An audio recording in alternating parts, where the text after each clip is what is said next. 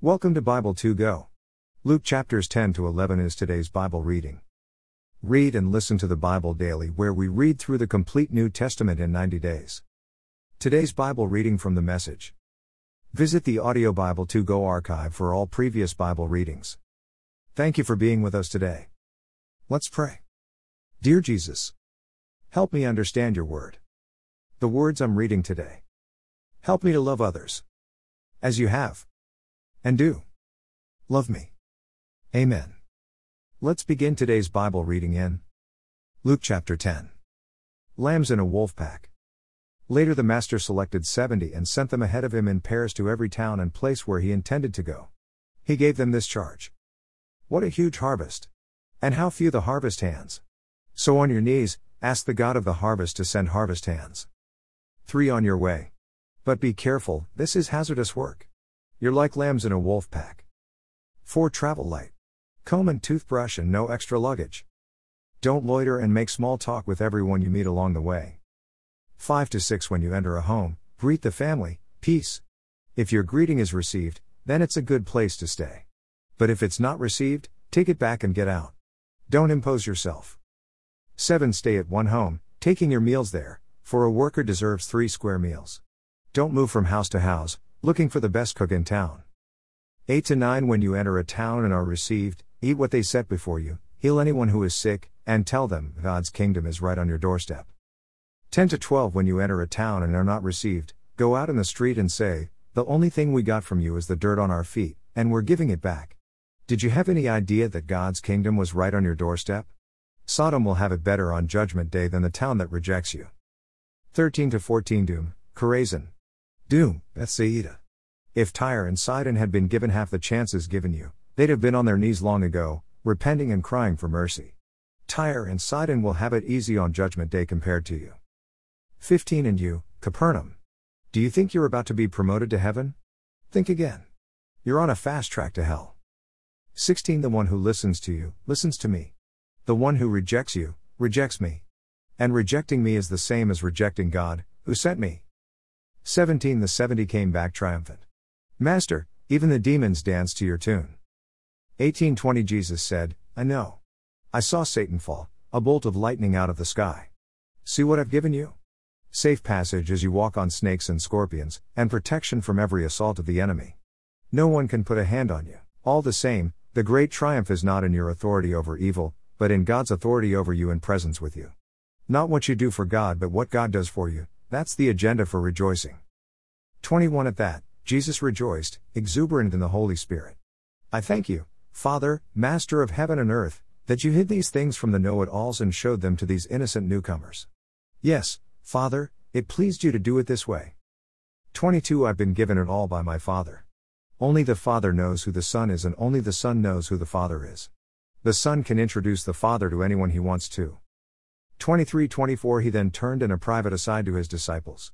Fortunate the eyes that see what you're seeing. There are plenty of prophets and kings who would have given their right arm to see what you are seeing but never got so much as a glimpse, to hear what you are hearing but never got so much as a whisper. Defining neighbor. 25 Just then a religion scholar stood up with a question to test Jesus. Teacher, what do I need to do to get eternal life? 26 He answered, What's written in God's law?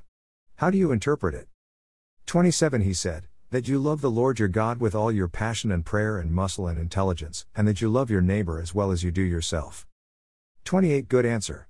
Said Jesus. Do it and you'll live. 29 Looking for a loophole, he asked, and just how would you define neighbor? 30 32 Jesus answered by telling a story. There was once a man traveling from Jerusalem to Jericho. On the way, he was attacked by robbers. They took his clothes, beat him up, and went off, leaving him half dead. Luckily, a priest was on his way down the same road, but when he saw him, he angled across to the other side. Then a Levite religious man showed up, he also avoided the injured man. 33 to 35 A Samaritan traveling the road came on him. When he saw the man's condition, his heart went out to him.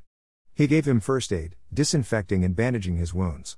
Then he lifted him onto his donkey, led him to an inn, and made him comfortable.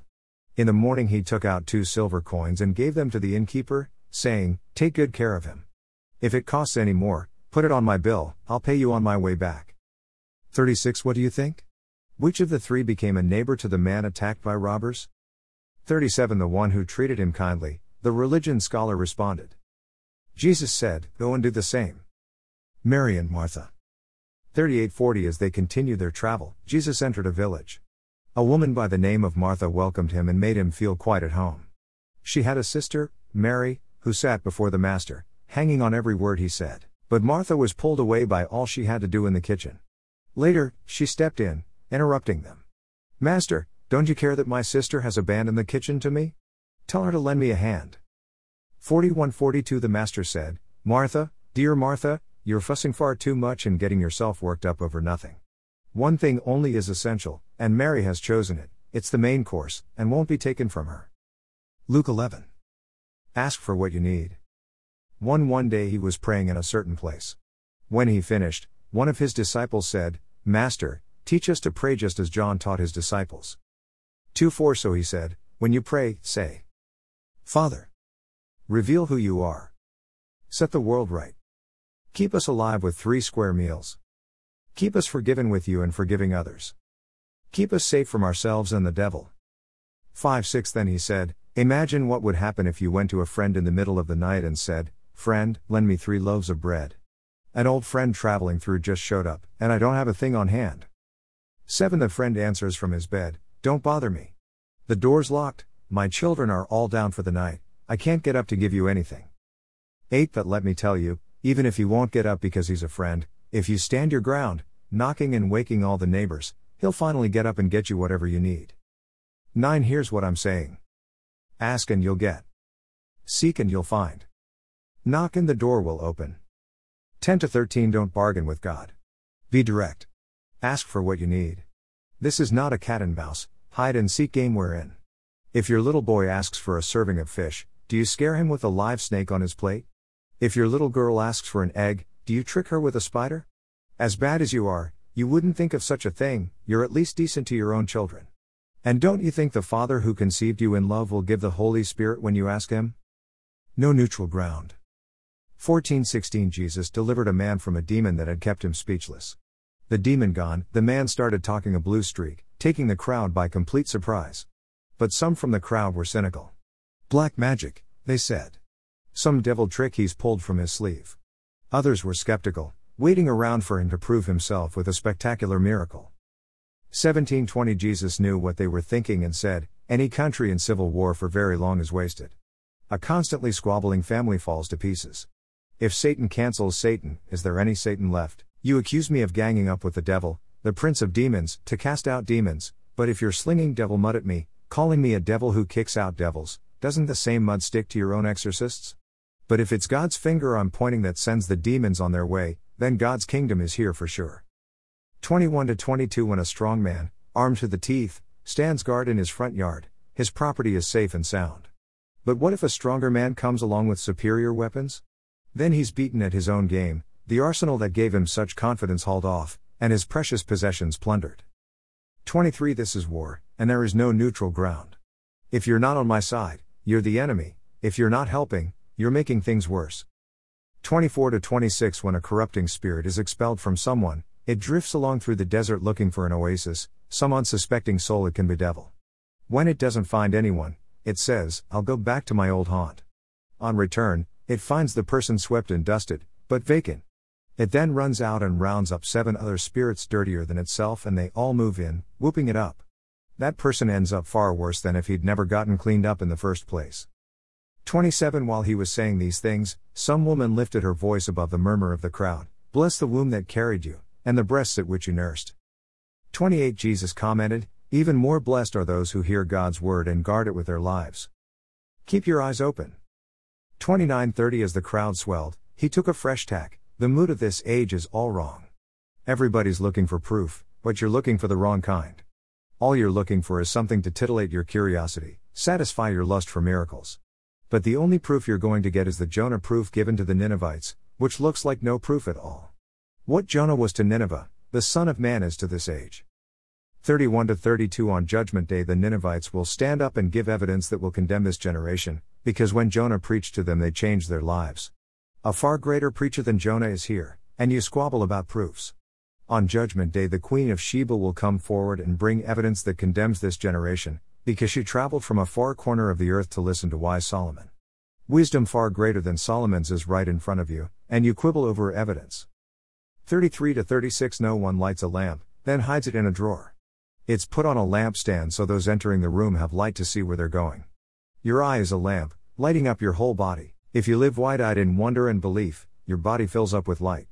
If you live squinty eyed in greed and distrust, your body is a musty cellar. Keep your eyes open, your lamp burning, so you don't get musty and murky. Keep your life as well lighted as your best lighted room. Frauds. 3741 When he finished that talk, a Pharisee asked him to dinner. He entered his house and sat right down at the table. The Pharisee was shocked and somewhat offended when he saw that Jesus didn't wash up before the meal. But the Master said to him, I know you Pharisees buff the surface of your cups and plates so they sparkle in the sun, but I also know your insides are maggoty with greed and secret evil. Stupid Pharisees. Didn't the one who made the outside also make the inside? Turn both your pockets and your hearts inside out and give generously to the poor, then your lives will be clean, not just your dishes and your hands. 42 I've had it with you. You're hopeless, you Pharisees. Frauds. You keep meticulous account books, tithing on every nickel and dime you get, but manage to find loopholes for getting around basic matters of justice and God's love. Careful bookkeeping is commendable, but the basics are required. 43 to 44 You're hopeless, you Pharisees. Frauds. You love sitting at the head table at church dinners, love preening yourselves in the radiance of public flattery. Frauds. You're just like unmarked graves, people walk over that nice, grassy surface, never suspecting the rot and corruption that is six feet under. 45 One of the religion scholars spoke up, Teacher, do you realize that in saying these things you're insulting us? 46 He said, Yes, and I can be even more explicit. You're hopeless, you religion scholars. You load people down with rules and regulations, nearly breaking their backs, but never lift even a finger to help. 47 to 51 You're hopeless. You build tombs for the prophets your ancestors killed. The tombs you build are monuments to your murdering ancestors more than to the murdered prophets. That accounts for God's wisdom saying, I will send them prophets and apostles, but they'll kill them and run them off. What it means is that every drop of righteous blood ever spilled from the time earth began until now, from the blood of Abel to the blood of Zechariah, who was struck down between altar and sanctuary, is on your heads. Yes, it's on the bill of this generation, and this generation will pay. 52 You're hopeless, you religion scholars. You took the key of knowledge, but instead of unlocking doors, you lock them. You won't go in yourself, and won't let anyone else in either. 53 54 As soon as Jesus left the table, the religion scholars and Pharisees went into a rage. They went over and over everything he said, plotting how they could trap him in something from his own mouth. Amen. Read through the New Testament in 90 days. Thank you for being here listening and reading the Bible daily with Bible2Go sincerely Michael and Michelle Shell. Join us again tomorrow as we continue reading God's Word with Audio Bible 2 Go. Visit Bible.2go.us. See you again tomorrow as we continue reading God's Word together.